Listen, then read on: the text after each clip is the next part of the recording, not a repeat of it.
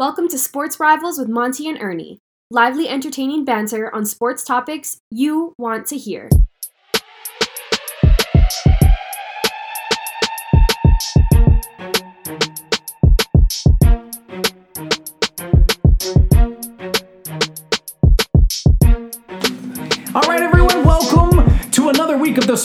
Rivals for Ernie. I'm Monty, and we're ready to go, gang. This is a packed show. So much to cover today. There's so much going on, Ernie. We- We're not even going to spend a whole lot of time with the President's Cup, something that I know that you like. The USA hangs on 17 and a, and a half to 12 and a half over the international team.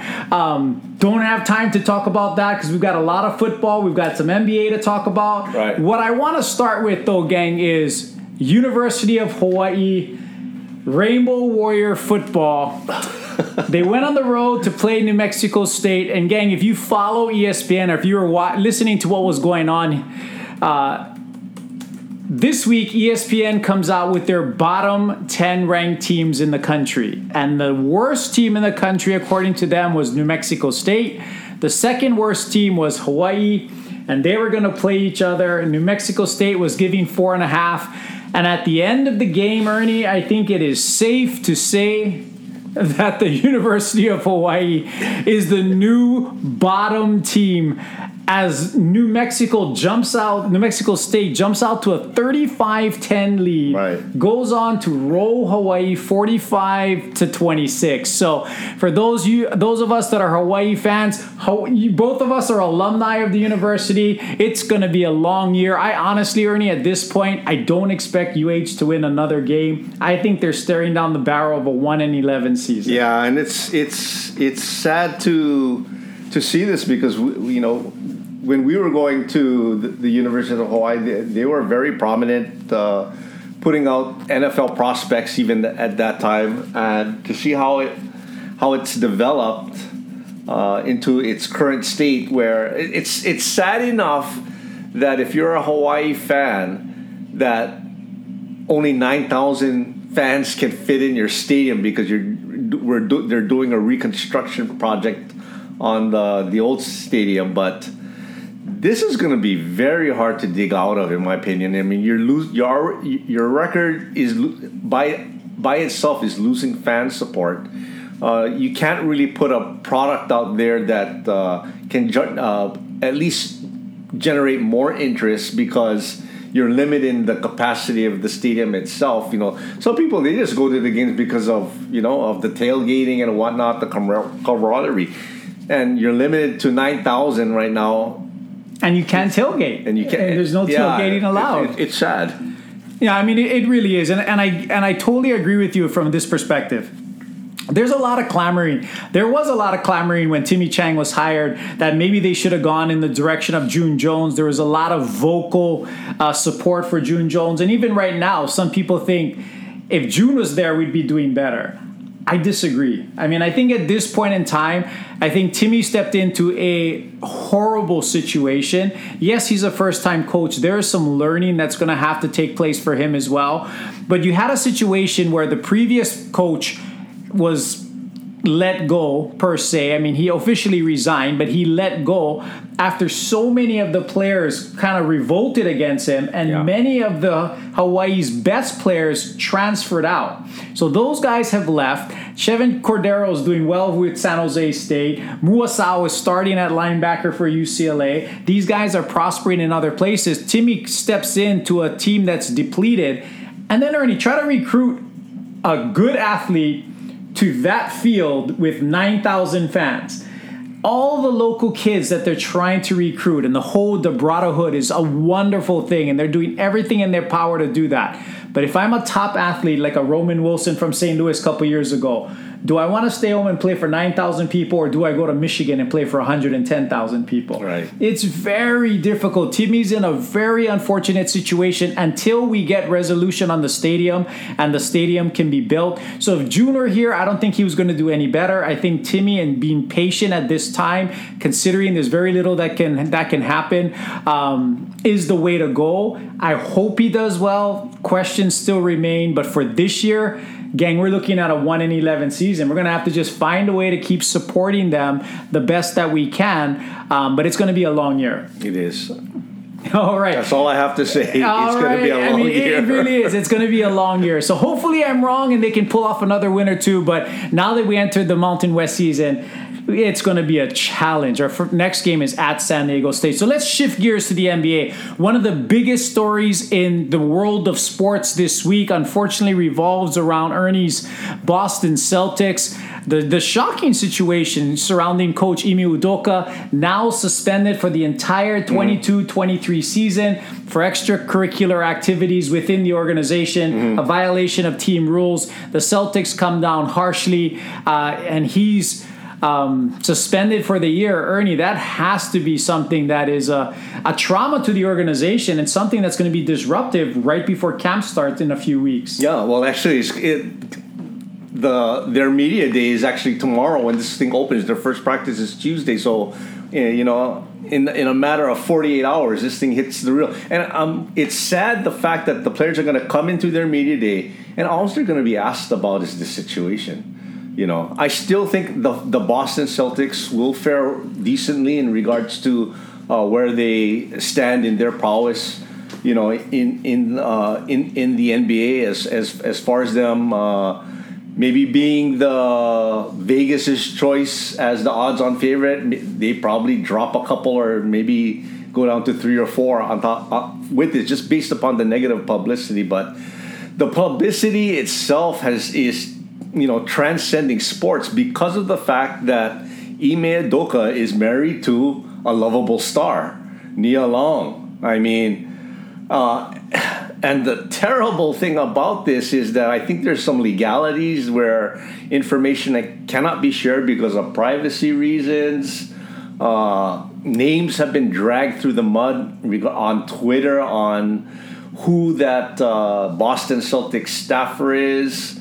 Uh, I'm not even going to speculate because I've been reading this 24 7 over the last basically three days and there's story after story contradicting each other. I, I don't even know what's true and not true anymore. It's it, the more I, I, I, read into this, the more confused I get. All I can know for certain is Ime Udoka did make a bad decision, and uh, in my opinion, the Boston Celtics, as far as putting him in a one-year suspension, that's just because of legality reasons. I really think they wanted to fire him Ime Udoka didn't step down. I think that was their anticipation that it, when they put him on a one-year suspension, that he would step down. He did not. Uh, maybe for financial reasons, we don't know. Uh, it's it's a mess and it's embarrassing. No, it is, and and and it's a shame because they just they barely lost for a world championship. He had rave reviews at leading that team to that point they're in the foundational stages of building a consistent world championship quality right. team and and now that's all gone and and i think we talked off the air you know the chances of him actually coming back right now no seem to be very very remote. If the celtics have any kind of a decent season with the new assistant coach that's being elevated up it's going to be hard to pull it back and give it back to him. No, the only way he were to be able to come back is if they tanked this year for some reason and public perception in Boston clamors for him to come back.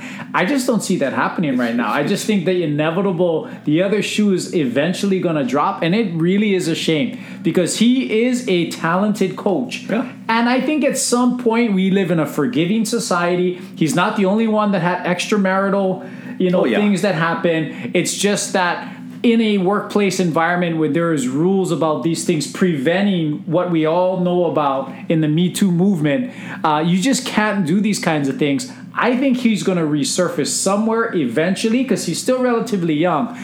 But I think it's a big disruption to the Celtics. It remains to be seen if it's a big loss. I my gut tells me it is a big loss, especially at this point in time. But I think the Celtics are talented enough and they have some strong leaders like a Marcus Smart and an Al Horford. Tatum and Brown are now to that point where they have to really be able to lead. So I think they are in a pretty good position to be able to sustain this. But you never want to lose your head coach. You just don't. Yeah. And the distraction for the first month is going to always be there. And if they do not excel, it's going to be like that will continually be brought up. Like Right. it's all Ime's fault, um, or or the success was all Ime, and that's just not true. so hopefully the Celtics will spend the training camp getting rid of this. They'll respond in a positive way, and they'll be what they're expected to be one of the top two to three NBA champion favorites for this upcoming season. Yeah, and, and like we spoke, we spoke off the air, and I, I, I think I mentioned to you that I, I hope that this galvanizes the team. Uh, there are, and I hate to put out rumors, but I'm just going to put out this one. There is a rumor out there that uh, how this hit Woj's hand was by uh, a player, a starter on the Boston Celtics. Uh, if you watch the press, and I watched that press conference twice, more than twice, because the, that press conference was on other videos uh, that I watched also. But I watched just by itself. I watched the press conference twice. The Boston Celtics, which did not leak that information, that information came from somewhere else, and it was said that the the players were told two days prior to this actually hitting, uh, you know, Woj's tweet, uh, and it became it, it became public. So uh, it's it, it's sad. I mean, there's another. I just don't want to get into rumors. I'll leave it at that. I, I really hope that's not the case because Ime was liked by his players. Now there's a. I hope that there's not a perception that a rat in the starting lineup uh, gets put out that way. Where oh, you told on you know the guy who led us, helped lead us to the NBA Finals. I hope. I, especially the person who everybody's pointing to the figures on. I'm not even going to mention his name. Well, I mean, I think eventually it would have come out. Eh, Whether it was a player that leaked the initial information to Woj or not, eh, once they suspend them, then everything everything would have come out anyway. But but you're right. I mean, again, these are things. These are the unnecessary chemistry things that can start to eat away Right. at team building, and then that can be a problem. Again, gang, you're listening to the Sports Rivals with Ernie and Monty. We're gonna transition real quick into ESPN. They had their NBA rankings for the upcoming 2023 season. We're not going to go through the whole thing, but I do want to spit out the top 10 that they had in order. I want to get Ernie's feedback on this. So here's what they had number 10, Devin Booker. Number 9, Ja Morant. Number 8, Kevin Durant. 7, Jayson Tatum. 6, LeBron James. Steph Curry at 5, Joel Embiid at 4, Luka 3, Jokic, the two-time MVP at two, and Giannis as the number one player. Your initial reactions to that top ten? They got the first two correct. I mean, I'll take Giannis and Jokic. I mean, those basically are the the MVPs over the last three seasons. The Jok- last four seasons, Yeah. two Giannis and two Yeah, Jokic. exactly. But Durant's got to be up there. I, I people have been saying, people who watch basketball and who commentate on basketball on a consistent basis say this guy is the, the a top three player in the NBA. What dropped him down? Uh, to that position baffles me. Also, LeBron. LeBron being what, what was he eight or something like that? He's six. Six. Durant was eight, and, and LeBron is six. Okay, I'll move. I'll move LeBron above Curry, and this is not a bias because the Golden State Warriors beat the Boston Celtics. This last season was Curry's, arguably, Curry's worst season in over ten years. You know, they just have a good team, and they paid for that team. I mean, they they were deep. They were deep. Curry, although uh, uh, as far as his play is concerned, uh, to me, does not deserve to be at what was he number four, Five. five? He's top five. Okay, uh, he's still a top ten player, and he's a top ten player because he performs during the clutch times, and that shows that what, what, what it was in the playoffs when the Boston Celtics were on their way to a three-one lead uh, with a fourth quarter lead. Curry turned it up. You know, he scored 43 points. I believe he had like 10 rebounds, seven three pointers they tied up 2-2 and that's the uh, and Boston was never to be seen afterwards. So that's the type of player he is. I mean, he can he can light it up when he needs to. I mean, that's the way he is. But as far as statistics, he's 34. I don't see him getting better than he is. You know, so I, where LeBron, LeBron has to me, he, he really hasn't skipped a beat. To me, that was that was uh, a Westbrook thing. That was in my part a little bit of an AD thing. Uh, LeBron is still special. I mean, the guy averaged still 30 close to points. 30 points. Uh, he's he's he's a he is a, a point forward, you know. So he has he has great assist numbers there. I, I can't see why he dropped, even though I'm not putting him above uh, those other people I mentioned. And to me, Ja Morant a little bit too high in my opinion. I think he is going to be a top 10 player uh, maybe after this year. My question about him is just the fact that why does your team have a better record when you're not playing than when you're playing? You know, and, and we're not looking at a small sample. We're talking about 20 plus games. You know, if, if, if, if your team does better when you're out in like maybe a five game sample, even a 10 game sample, depending on who you're playing during those pe- those times, uh, that can be justified. But 20 plus games, that, you know, to me, the a top 10 player makes your team better, not when you're absent and they get better. Yeah, I mean, I, I think you're right there. I think it might be a little bit too soon for Ja Morant. I think in LeBron's case, and you know, I'm a Laker fan, everyone, so you know I like LeBron. But I think in LeBron and Kevin Durant's case, I think what they're doing is they're predicating this based on the fact that those two guys have not been able to stay healthy for the last two years.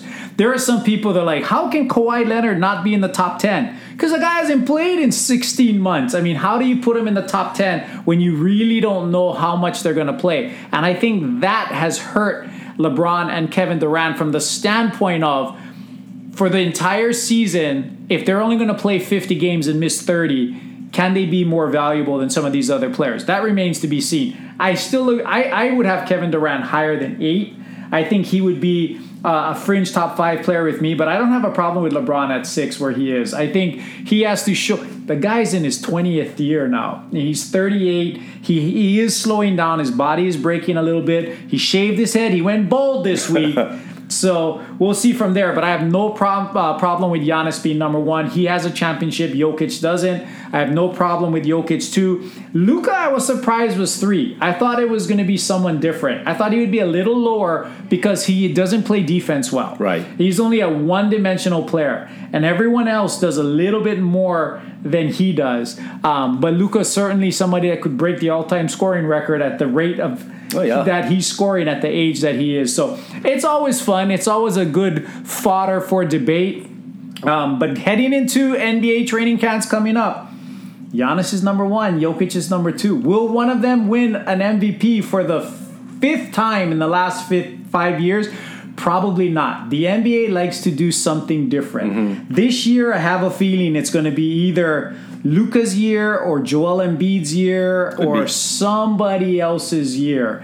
Um, I don't think they'll give it to Giannis or Jokic unless they have a season for the absolute ages. So that's our NBA talk for this week. Again, you're listening to the Sports Rivals with Ernie and Monty as we transition now into the NFL. And gang, before we even get into the NFL, I want to recognize Ernie. He's such a trooper. He's struggling with some allergies today. I'm not sure if you can hear that Yeah. in, uh, in him. So if he sneezes inadvertently, just roll with the punches because that's exactly what we're going to do. But we're going to head into the NFL. We're not going to talk about every single game like we have the last couple of weeks because there were so many more uh, topics to, to speak of. And there's one more that I want to get back to a little bit later in regards to baseball. But Ernie, in the NFL, it started Thursday night with your Pittsburgh Steelers. Another tough loss to the Cleveland Browns. Let's start there. What were your thoughts on your Steelers? Uh, that Kenny Pickett should start. that's that's that's my main thing. I mean, he, it started off well as far as the first half concerned. They you know they go uh, they go into Cleveland. They at halftime it's 14-13. After that, Trubisky just can't muster up any offense. Three points in the you know in the final two quarters. Uh, on the defensive side, they cannot stop the run game. Chubb runs right over them. The switch in, uh, of pace back going to Kareem Hunt. He also gets a terrific good yards per average. Uh, and then towards towards the end, it just it basically just fizzles. It basically it it fizzles. Uh, as a Steeler fan, I grew up having to watch the run dominate, having to watch the defensive line stop the other team's run. This is just not reminiscent of those past teams. Uh, a lot of chatter has been going out that maybe it's not Trubisky, that it's the offensive coordinator. I saw. I was watching on, uh, which is a pretty neat feature uh, because it's now on Amazon that they have uh, the all 22 angle where you can see all 22 players on the field. I, and that comes with the uh, you know the next generation stats next gen stats. So it was very interesting. The good the good thing about it in my opinion was i was able to watch some of those receivers. And george pickens if you watch that thursday night made one of the most incredible catches that i've seen in the In a, in a while time. in a while It wasn't quite Odell Beckham against the Cowboys, but it was close. It was close. But guess who was more downfield, more open, waving his hands? Chase Claypool was uncovered, and he probably, even though George Pickens made that terrific catch, if he threw to Claypool, they would have been further down the field than that. And that happened a number of times where he just focused on the receiver, threw to that point, uh, threw the pass there when other receivers were open. And I, I think it's, you know, it's just my opinion, but I think it's time that you gotta give Kenny Pickett a chance just to see how it does. I, I, I really think Trubisky is playing not to win, but not to lose. That's that's his style. Well, that is, and I think that's what the Steelers are doing right now. They're so conservative, um, and they have weapons. I agree. I think now is the time to make the switch. Although the Steelers have already said that Yeah, they're not making they're the not. switch this week, but now they're going to play at home against the Jets. I think this would be the week to let Kenny Pickett play. You know, the Jets. Sauce Gardner has been an amazing first round pick so far for the Jets, but the Jets are the Jets. You know, the Jets are when you want to incorporate a, a young guy, but the Steelers are playing listless, and I think what it's what's happening is I think the offense is having an impact on the defense because Ernie was telling me off the air that a lot of criticism was that the defense is trying to make the big play instead of just wrapping people up. Sometimes that can happen when you feel like your offense isn't going to do anything Exactly. that you have to score. Exactly. So instead of making a clean tackle, you're trying to strip and scoop and score. You're trying to pick it off. You're trying to strip the ball from the quarterback instead of just taking him down. And I think you're starting to see some of that. So I think injecting Kenny Pickett and his enthusiasm and that it factor that he has, this this confidence that he has, I think it would be good for the team. And at this point, they're one and two. They'll probably beat the Jets with Trubisky. Mm-hmm. But at some point, you drafted him in the first round. There has to be an intent to have him play because I don't think Mitch Trubisky is going to be the one that leads them to the playoffs. I don't. So I would go to I would go to Kenny Pickett. I think if if he stinks it up in the first half, Trubisky, I think Kenny Pickett comes in in the second half. Um, but that remains to be seen. But the Ste- this is a must win for the Steelers already. To me, it is because they have to win because they're, they're, the games following that Miami, Bills, Philadelphia. Uh, that's that, that is ridiculous. And that's what I mean. Like with, with Pickett, like if you're gonna bring him in, let him play the Jets first. You don't want to throw him in against the Dolphins, the Bills, the Eagles, all the hard teams that have tremendous pass rushes where it's going to be even harder for him. Let him get his feet wet and get some confidence against a lesser team. Or if you don't, then they may just wait it out until those three games are over and then incorporate him in. So never an easy answer. I mean, it's easy to be sideline quarterback, uh, sideline coaches here, but uh, Steelers at one and two, big game for them next week if they have playoff aspirations. Now, my Rams went down to Phoenix today in a game again. They just can't put a full 40 uh, 60 minutes together. They started off like gangbusters. It should have been 21 0. They marched right down the field. A perfect slant pass to Allen Robinson, who drops it. That would have been a touchdown. They settle for a field goal. They come right back down the next time. Cooper Kupp a 20 yard run. It's 10 0. They come right back down another time. A perfect fade route to Cooper Kupp.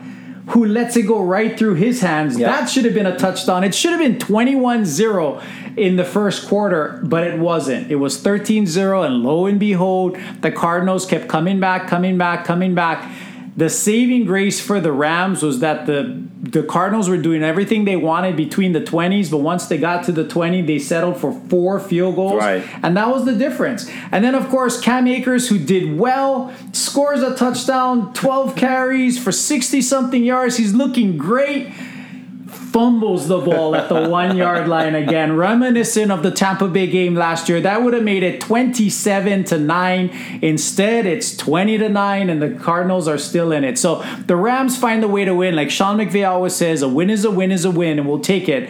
Now it gets really difficult as they go to San Francisco on Monday Night Football, where the 49ers are going to be pissed because they just lost the close game on Sunday Night Football True. to the Denver Broncos, who narrowly escaped with an 11 to 10 victory.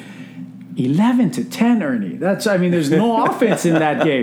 But that's that that's what's happened. So in the the Rams as much as I don't think that they've done much this year they have not played really well to this point. They're still 2 and 1 and in first place in the NFC West. So I can't complain with that. But Ernie I think we can both agree. And again you're listening to the Sports Rivals with Ernie and Monty that the biggest game of the day was the Buffalo Bills at the Miami Dolphins. Right. Two 2 and 0 teams. The Bills look like they are unbeatable until today. Until today. Your thoughts on the Miami's 21-19 victory? Well, I thought uh, Miami just did what was they let the game come to them. In my opinion, I mean, uh, if you're talking about this game in regards to offense, pr- offensive production, the Bills basically doubled up everything that the Dolphins did uh, as far as yards allowed, 497 to 212, uh, first downs 31 to 15, offensive plays 90. 90 plays for the Bills, 39 for the Dolphins. But the Dolphins executed when they had to execute. On their three possessions that they that they went, they, they, had touchdown, touchdown, touchdown, 21 points. The Bills, what they did is they settled for field goals. You know, they got their touchdown, but they settled for field goals. They marched all the way down, uh, doing 80 on an 87 yard drive. And you figure if you just saw that stat line on, on, on the, I mean, that stat on the sheet that, that was a touchdown. They had to settle for a field goal. Uh, and did they miss a 38 yard field goal?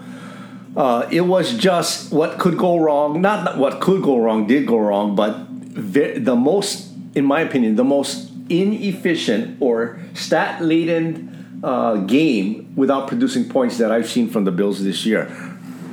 Yeah, I mean, I think I think if you're a Buffalo Bills fan, you're a little bit frustrated, but I think you can take solace. I was telling Ernie off the air that to me, this does not change in one bit my feeling that the Boston, uh, I mean, the Buffalo Bills are by far the number one team in the NFL. They played today without five defensive starters, including three guys in their defensive backfield.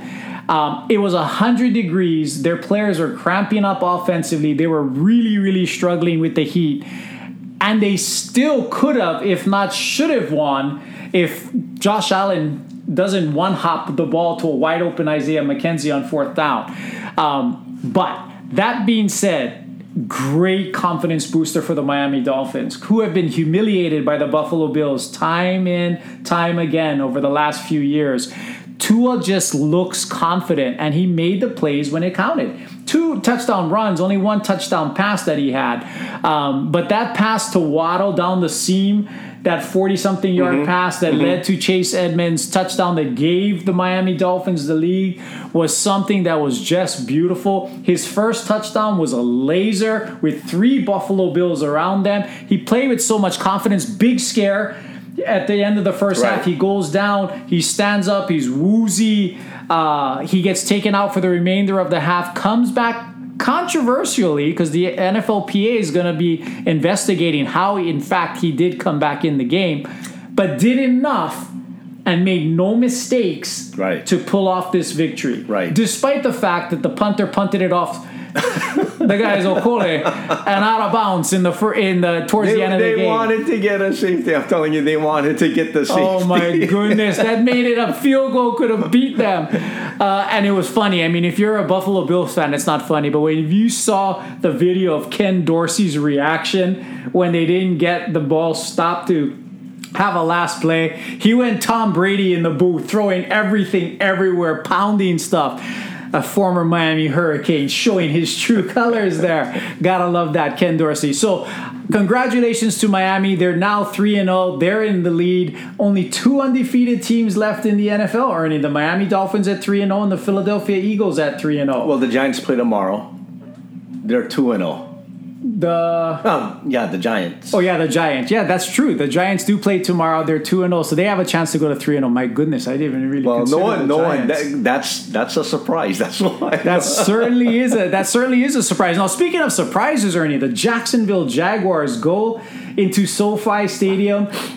You know, Justin Herbert insists on playing with the fractured rib cartilage, and the Jags 38-10 rout of the Chargers. Just a complete demolition the whole game. It, it, it was, and it, it's it's sad to see. I, I and I like the San Diego Chargers. That was actually my my dad's favorite team. So I grew up, uh, you know, semi liking them uh, be, before I became a Pittsburgh Steeler fan. But they're looking really like the Cleveland Browns uh, during their championship uh, preseason championship runs, where they were picked to look, go to the Super Bowl. Very talented team on paper, but to lose games like this, falling down to one and two to open up the season, is very disappointing.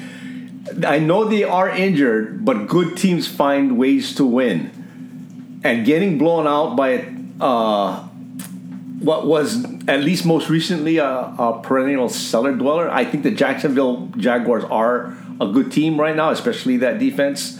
But still, this should have been something, in my opinion, that the San Diego Chargers should have taken care of. You see, Ernie still refers to them as the San Diego Chargers. That's right. and that's because they're the Los Angeles Chargers, but we don't want to admit that they're sharing the same stadium as the Los Angeles Rams. I agree. I mean, they are beat up. In fairness to them, Bosa goes down injured today. Ronnie Staley went down injured. They already lost Corey Linsley. There's three starting offensive linemen that's out, and you lose Bosa. Keenan Allen has been out. But Ernie's right. That that, that is a, it's a viable reason why it's a little bit more difficult. But 38-10, that that doesn't explain it. No. And what was perplexing is that down 38-10, Justin Herbert is still in the game, That's- which is that's- complete ridiculousness. I mean, it's like they had a uh, a death wish for him there. So Jacksonville looks to me, Ernie, through the first three games, the favorite in the AFC South. They clearly seem like the best team. Their defense is legit. They're shutting teams down. Trevor Lawrence seems so comfortable. He really seems comfortable orchestrating that offense. No turnovers. He's super efficient. Christian Kirk looks to be worth the money that they paid him. I didn't think that. So that was something that I thought was a, a, a surprise. Snoozer of a game was the Tampa Bay Green Bay game. Slugfest, if you like that, ends 14 12. Tom Brady still has no weapons there in Tampa Bay. Um, so they dropped to 2 and 1. Green Bay goes to 2 and 1 and that's and that's the way it goes. So we're not going to go like I said through every single game. Instead, we're going to shift into our top five rankings, and we're going to start with Ernie's top five because I feel like during the course of telling you who we have as our top fives, we'll we'll kind of cover some of the other games that happened today. So Ernie, let it rip. What do you got in your top five? Okay, I'll start with my number five team. Uh, last week, it's, it's unchanged from last week. That's the Tampa Bay Buccaneers. Uh, in my opinion, uh, even though they lost today, they were all they were without their top two wide receivers. Uh, now, in my opinion, uh, you know, Tom Brady uh, still is looking to find uh, that number one target with Mike Evans out. I think Russell Gage, who had 12 catches, 87 yards, and a touchdown, uh, did fairly well to fill that position. But it, and I believe that if Mike Evans played today and if Julio Jones played today, that the that the team would have scored way more points than they, they produced today. Just because you know there's there, there's more options for Brady. Brady was just so frustrated. I mean, when he got sacked, three linemen tried to help him out. He refused all help. He got up on his own. Uh, not that he blamed the offensive line for getting sacked. He just had really he didn't have nobody to throw to. So I believe even though the Tampa Bay Bucks lost this week, they're still at two and one. I would put them. I would pick them over a lot of other two and one teams. My number four team is also a number uh, a team that lost today. That is the Kansas City Chiefs. Boy, they did that uh, in unreal fashion. Uh, I still believe that they you know they you know they were my number one team last week. Again for the same reason tampa bay's up there at two and one. I don't think they fall off my top 10 list. They're still uh, with patrick mahomes and you know all those weapons travis Kelce, and then on there's they're still uh, a force to be reckoned with. I have them as my number four. And to continue the, the trend another team that lost today the buffalo bills. Uh, i can't let them drop out of my top five. They uh, really from an offensive standpoint, dominated uh, their game against uh, the the Miami Dolphins. You know, double like I mentioned earlier, doubling up on every offensive category, on most offensive categories, but still finding a way to lose. Uh, I'll take those odds on most any other week and having them win than today having them lose. So they're my number three. My number two and my number one teams are both undefeated. I have the Philadelphia Eagles up there. I'm eating crow right now. I don't. I never thought that Jalen Hurts uh, would be uh, play this well. The guy just has confidence, though. He has confidence, and he has the reason why he has confidence is because that offensive line is like not letting any pressure get to him. Uh, he sits there, he makes confident throws. Uh, when nothing is developing there, he'll use his leg to get out there. And that defense for Philadelphia is for real. They're 3 and 0. They're number two for me. Miami Dolphins, number three last week. The number one and number two uh, teams from last week, the Kansas City Chiefs and the Buffalo Bills, vacated their spot. They move into the number one position even though I think Miami will lose, uh, is a lesser team than the Buffalo Bills. I just cannot put a team like the Miami Dolphins uh, behind the team that they beat. So okay, that, so I mean that sounds that sounds like a good list. You have Miami one, Philadelphia two, Buffalo three, the Chiefs four, and Tampa Bay five. So right. I will I will start with mine, uh, and I'm going to completely cont- contradict some of what Ernie just said, but the teams are pretty much the same. I'll start at number five. I have the Kansas City Chiefs still at number five. I believe today was an aberration. They basically lost because their kicker is hurt. Their kicker should be back next week. The backup kicker missed an extra point. The backup kicker missed a 34 yard field goal. That led to the Chiefs doing some stupid things, faking a field goal on fourth and 10 that they didn't make it, going for it on fourth down when they had another field goal attempt that, and they didn't make that. So I think they pressed a little bit too much, compensating for the kicker. I believe that they're clearly the best team in the AFC West that we both thought were going to be the best uh, division in football. I think the Chiefs they're at number five. At four, I have the Ravens. The Ravens bounce back um, from that historic fourth quarter loss to the Miami Dolphins last week. They went up to Foxborough and defeated the Patriots relatively handily. Uh, Lamar with another brilliant game, four touchdown passes, a touchdown run, um, and they scored on New England, which no one else really has been able to do so mm-hmm. far. So their offense is still clicking. Little concerned about their defense, though. They did pick off Mac Jones three times. He, they did injure him on the last play of the game. Um, but still, the Patriots were able to put up points on the Ravens. That's my only concern. I have them at three.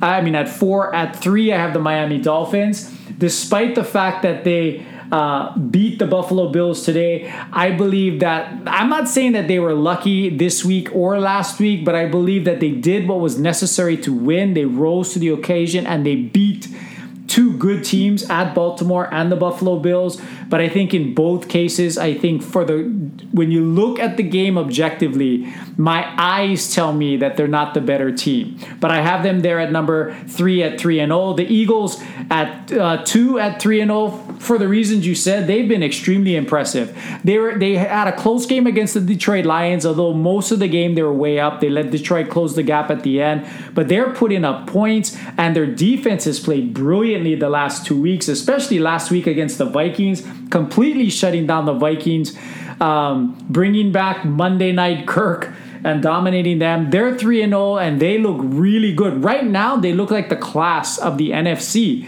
at this point in time. Buffalo is still number one for me. I think they're Still the best team in football. They played without five defensive starters today. They played in 100 degree heat. They dominated. Ernie ran off the stats. They dominated all statistical categories except the one that really mattered the scoreboard.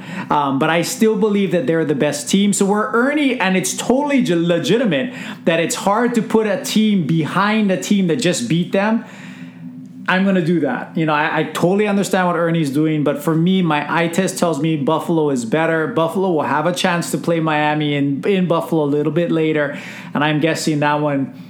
I wouldn't want to be the Dolphins in, in that particular game. So that's my top five. So we have the exact same teams, slightly different order, except for one. Mm-hmm. I have the Ravens. You still have Tampa Bay. I love Tampa Bay. Their defense is playing brilliant, but at some point, there has to be some offense, and I'm not even sure these guys can stay healthy. Julio Jones, Chris Godwin, their offensive line's a mess. Mike Evans was suspended today, so he'll be back, but everybody else has history of injury, so there's no guarantee they're ever going to be healthy.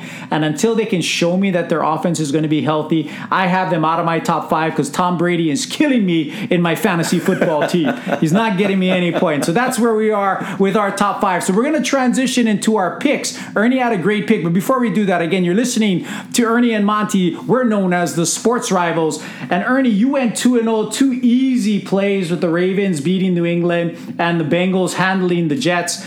My picks that I threw out there both lost. I had Buffalo over Miami. They lost. I had Tampa minus one over Green Bay. They lost. So I go 0 2 this week. Um, where do we go this week? Okay, for my first pick, I'm going to go with the Jets at the Steelers. Steelers are three and a half point favorites in this game. Uh, Joe Flacco started the season uh, on hitting on all cylinders. Uh, you know, beating the Baltimore Ravens the week prior. Uh, today he came back down to earth as far as it, on on the statistical uh, categories. Uh, no touchdowns, two interceptions, three fumbles. Yeah, I gotta believe that's the that's the true Flacco. I, the, you know, the first the the first two weeks were basically an aberration. The Pittsburgh Steelers, even without T.J. Watt, can still bring the the pass rush. Uh, I think they fixed uh, the defense a little, bit, and they played better this week. I like the Steelers at home minus three and a half. For my second game, I'm going with the Chiefs and the uh, going to Tampa Bay, my number five team. I really think Julio Jones and Mike Evans, when they return next week, makes a world of a difference. I looked at Tom Brady's face today and he looked disgusted. He looked disgusted. He's going to be firing up that squad. The Chiefs, in my opinion, although they are a great team, uh, they don't have defense. I think the Bucks can score on top of that. I think the Bucks can slow down the Chiefs uh, uh, in this particular game. Tom Brady makes a comeback at the end. Take the Bucks plus one. Okay. All right, so the Steelers minus three and a half over the Jets, Tampa Bay plus one over KC. Just saw something uh, uh, over ESPN that says that it looks like Zach Wilson will be the quarterback for the Jets against the Steelers. Bring him on next weekend, which would Bring be even on. probably better yeah, under yeah. the circumstances because he hasn't played, played in, a in, a couple of months since he hurt his knee. Um, but regardless, I like your picks. Uh, the the Tampa Bay KC one, that's an iffy one for me because again, Tampa Bay has to prove that they can um, that they can score. But both teams coming off losses, so one of these two teams are going to be two and two uh, after next week. So here's where I'm going with mine. I'm going to take the New York Giants minus two and a half over the Chicago Bears. The Giants haven't played yet, so assuming, gang, that no one gets hurt in the Monday night football game tomorrow night, I look for the Giants to be able to beat Chicago, who is two and one with absolutely no offense whatsoever. Khalil Herbert went for 157 yards today. Justin Fields is under 50%, yet the Bears are finding ways to win. I believe that that does not happen next week. Uh, I think the Giants will be able to beat the Bears by a field goal or more. And then the other one, although it pains me to say this, but my Rams going to San Francisco, we struggle with San Francisco and the best of times. We've lost six straight regular season games to them. We did beat them when it mattered in the NB- NFC Championship game, but they have our number in the regular season. And I think the fact that they lost today makes it even worse because they're not going to want to go to one and three. They're going to be playing with desperation, just like they did last year when they started off struggling. I expect the San Francisco 49ers to be able to cover the two points. Right now, it's San Francisco minus two against the Rams. The Rams just are not clicking yet. Yeah. Um, Trent Williams got hurt today. If he's out, then that makes it a little bit better for my Rams. But still, uh, Deebo has dominated the Rams. George Kittle is back. Wilson is playing well. Garoppolo is there. Uh, I think the 49ers are going to find a way to cover the spread, although I could not be happier if I lose that pick. Gang, it's all business. We're, when we give you picks, it's strictly business. You know, it's, it's uh, personal thoughts go to the wayside. So again, Ernie, let's recap: Pittsburgh minus three and a half over the Jets for you. Tampa Bay plus the one over Kansas City. Right. I got the Giants laying two and a half at home over Chicago, and the Niners laying two at home over the Rams on Monday Night Football. Speaking of Monday Night Football, it is Dallas and the Giants in a game tomorrow. Cooper Rush's second game. Do the Giants go three and zero?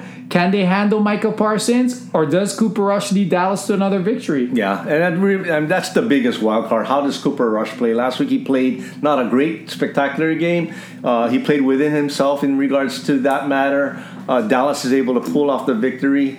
I think if Cooper Rush gets a little bit ahead of himself uh, in, re- in, in regards to uh, his ability to to manage this game, if he makes the mistakes, uh, it's going to be a long day. Uh, and who, it, it really he is basically the wild card. If he doesn't make mistakes, if he just is able to uh, manage that game, uh, let his offensive players basically have himself complement his offensive players, let the defense play the defense. I think this is going to be a very good game. The Monday night football game could go, in my uh, opinion, two ways the Dallas Cowboys winning in a close one or the Giants in a blowout. I just don't. I, I cannot see Dallas blowing out the Giants uh, in any way because I don't think. I really think that offensive line for the Giants has improved, opening up holes for Saquon Barkley, giving Daniel Jones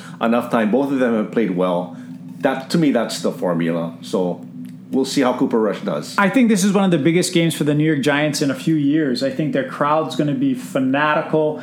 Uh, Dallas is a rival, but I still think it's they're two and zero. They could go to three and zero to keep pace with the Philadelphia Eagles. The line is now the Giants giving one. I like the Giants to to pull it off. The, the Dallas Cowboys still have injuries on the offensive line. They are getting Michael Gallup back, so now they have another wide receiver. Cooper Rush. Let's see if he can do it two two times in a row. I think the biggest key is going to be can those young tackles of the Giants handle Michael Parsons because Michael Parsons can single handedly disrupt anything that's going on in that backfield. So last year they knocked. Um, Daniel Jones out of the game with his concussion and whiplash that ruined the rest of his season. Uh, he's probably going to want to play well. Right. I think the best bet about tomorrow is under the 39. I think it's a low scoring game. Mm-hmm. I can see it being 21 14 20 to 13 something along those lines. I don't expect it to be very high scoring i would take the under on that one. If i had to pick somebody i'd go to the giants. Now before we transition into ernie's closing thought ernie on friday night in los angeles history was made as Albert Pujols hits two home runs, 699 and 700 to become just the fourth person in Major League history to hit 700 home runs. And when you think about the fact that there's so much controversy surrounding Barry Bonds, if you eliminate Barry Bonds from that discussion, there is now Hank Aaron, Babe Ruth, and Albert Pujols. That is remarkable when you think about the pantheon that he's now living in in the in the history of Exactly. Major League Baseball. Exactly, I mean, I, and I, I am so I, I am so proud of him being a, a Cardinals fan. Uh, his first eleven years uh, being with the Cardinals, and then after they win the World Series, he takes the the big cash offer to go to the Angels. In my opinion, if he stayed with the St. Louis Cardinals, we'd be talking most home runs of all time. In my opinion, uh, this is his twenty third season. Like I mentioned earlier. Uh, his first 11 with the, the Cardinals. His worst year was 32 home runs. That was his worst year with the Cardinals. Uh, Two thirds of his home runs came on when he was with the Cardinals. Uh, 466. If you take out the the previous 11 years when he was with your Dodgers and the Angels, he'd still be 36 all time on home runs. I mean, that's how incredible his his uh, tenure with the Cardinals was. I am just so glad that he came back to become a 700 uh, club member with the team that uh, He had his most he had yeah he had the, his most success with. Yeah, I, I agree, and I think it was so nice that he did it in Los Angeles. I mean, he gives the Dodgers credit last year after he was asked for his release from the Angels. He went to the Dodgers, and that whole playoff push and playing in the playoffs just rejuvenated him again, made him want to come back for one more year, and now he's their hottest hitter. I mean, he's not just playing, he is their hottest hitter and has now hit over 20 home runs in 18 different seasons, tying Hank Aaron uh, and Barry Bonds for the most all time. And just again, the stats are ridiculous when it comes to Pujols, but only he and Hank Aaron are the only ones to have 700 home runs and 3,000 hits. He is third on the all time RBI list as well, behind Hank Aaron uh, and Alex, Alex Rodriguez. So you're talking about an all time great. And the best part about Albert Pujols is that he's an all time great person as well. He's widely beloved by all teams. Dave Roberts, the Dodger uh, manager on Friday, when the pitch came in and, and Pujols hit it and he knew it was out, Dave Roberts reacted like every fan did, like, oh my gosh. And then he realized what he was cheering for the other team and quickly brought his hands back down and made like he wasn't excited. But all the Dodgers were because he meant a lot to them the short time that he was there. And they've already clinched everything Yeah, and they won the game. and then no, the Cardinals won 11-0 that day. Um, but Albert Pujols, congratulations! You've been my favorite player in Major League Baseball for the last 20 years. Um, from the day that you started playing for the Cardinals, and I'm not even a huge Cardinal fan. I'm a huge Albert Pujols fan. We're still waiting on Aaron Judge. He did not hit a home run over the last four days. Seems to be pressing a Yeah, little that's bit. what I think he's he doing. was swinging at the first pitch so many times. He enters this week still at 60, one behind Maris uh, for the all-time American League record. But that being said, we're going to transition again. This is Ernie and Monty with the Sports Rivals. Ernie, where are you going with your closing thought? You know, there's been such turmoil for me this week. I mean, it, it's it's it's ridiculous. I mean, from the Ime uh, Udoka story to you know the Pittsburgh Steelers uh, losing on Thursday Night Football uh, to Rob Williams of the Celtics. Uh, Still battling still knee battling, and yeah, still battling knee issues. Going, uh, getting arthroscopic surgery. First anticipated to be out four to six weeks. Now it's eight to twelve. So we probably won't see him in uh, maybe until 2023. Uh, but what's really grasped at me, I mean, what really caught my attention this year is how many fans uh, and how they use social media to put a lot of uh, misinformation out there. Because when I was when I was reading all this stuff, I mean, there is just so much misinformation in regards to uh, what's happening with the Ime Udoka story, uh, with the Pittsburgh Steelers, and on on who's going to be starting at quarterback. What's the reasons behind this and that? Uh, it's crazy, and it really didn't dawn on me uh, how unfactual Twitter can basically be. And I'll give you a big time example on the Ime Udoka uh, uh, issue.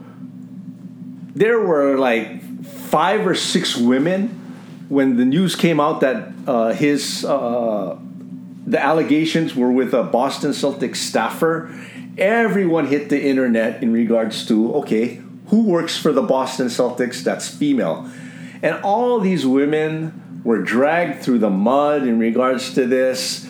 Some of them ha- had to had had to post out on their own Twitter pages just to say that even though they weren't, you know, really social media darlings, that they weren't the woman involved, you know, but you know everybody was saying this and that about them. Uh, it it was it was terrible. I mean, if if you watch. If you watched uh, a lot of the news, Stephen A. Smith had an argument with, uh, you know, Mad Dog. no Malika. Oh, okay. Yeah, so uh, basically, Malika was uh, defending the women's side on top of this. Uh, Stephen A came back and just said something about misinformation. I think he's gonna. Everybody started talking about that that their their combative argument, uh, making Malika look a little bit silly in, in that regards. I think when the dust is cleared in this whole uh, Stephen A is going to be backtracking on all his words on top of that. I don't even know, like I mentioned earlier, I don't even know what's happening. There is just so much misinformation, bad, uh, bad commentary in regards to posting opinions, not facts, uh, especially in something as serious as what Ime is going through, on a lesser extent, uh, losing your job in, in, in Mitch Trubisky's uh, case as far as the Pittsburgh Steelers quarterback. I, I really think social media is out there for the entertainment purposes and for, for most of all, just getting information. Let's leave this to the pros. You can speculate, make sure you put it out as as specula- speculations. A lot of these people are putting it out there as as as facts. And I know there's the vernacular now that facts is facts. Facts to this generation is not facts. Uh, I've noticed that. I mean, they'll they'll put out opinions and end their statement saying facts. And facts, I'm sorry, facts today is not like facts what it is uh, when I was growing up. It's it, facts today are more like opinions. So my thought basically comes to part to the point is let the professionals, let the people like the Woj, like the Shams Charanias, uh, like the institutions themselves who are in the news, uh, break all this because you can you can hurt a lot of people. Not that Mitch, Mitch Trubisky's feelings will get hurt if he does get uh, replaced as as quarterback and, and whatnot. I mean, I I I I, I seen one where uh, uh, a scenario where Pickett came in. Pickett did terrible, so they put back Trubisky, but now Trubisky is uh, more shell shocked now because he doesn't want to make a mistake and lose his job again. And the Pittsburgh Steelers fall to you know five and five and twelve. I mean that's the scenario that that can happen. Let Tomlin do his job. He's a coach that's been you know very. If his career ended now, he'd be he'd be a Hall of Fame coach. He hasn't had a losing.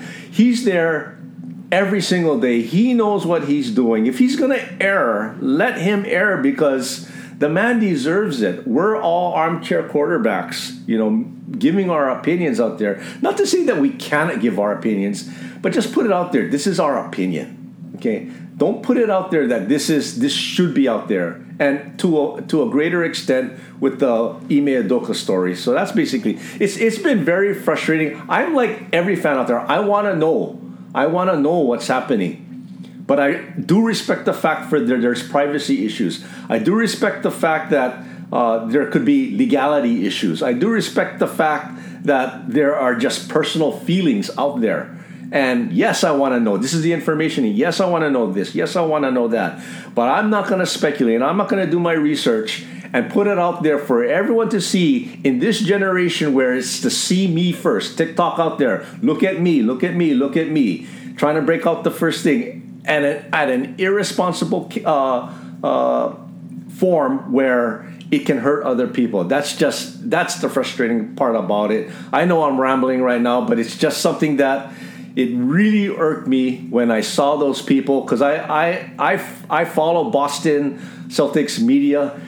The, you know the women out there whose whose reputations got tarnished because or having to defend themselves when they didn't yes, do anything wrong. Yes, it's it, it, They all have families, they have kids, they have it- husbands. It's ridiculous. I mean, even who knows? Maybe their husbands believed it, you know, and now there's Strife. exa- yeah. exactly. You're right. Exactly. I, I totally agree. I mean, I think we live in the digital world. In the digital world, again, it's a matter of sometimes it's not a matter of getting the story right, it's getting the story first. And if you get the story first and you drive likes and you drive attention, that's what people are after. Some people, you know, some people are not uh, really interested in getting it right, but that's the problem with our society right now. That's why we're so divisive. Uh, social media has many wonderful side points, um, but it also has some negative side points. So Ernie clearly bothered by the events of this week. The Steelers losing, the Ime Udoka situation has really weighed on his mind. A lot going on this week. I mean, we've covered a tremendous amount today, from the President's Cup to Albert Pujols to the NBA top ten rankings to our picks to the top five Man, what a week this was. Oh. What a week this has been. Ernie, anything else you want to cover before we sign out? I'm good. All right. So, gang, we want to encourage you to check out our friends at on the Hawaii Sports Radio Network, Ku'ule Agbayani and Alan Mia daily, 8 to 9 a.m. in Hawaii. Again, that's 760 a.m., 95.1 FM on the Hawaii Sports Radio Network. Check them out on a daily basis. You can check us out on social media at Sports Rivals Podcast on IG and Facebook, Sports Rivals Pod on Twitter. And until next week, for Ernie, I'm Monty, and the Sports Rivals are out.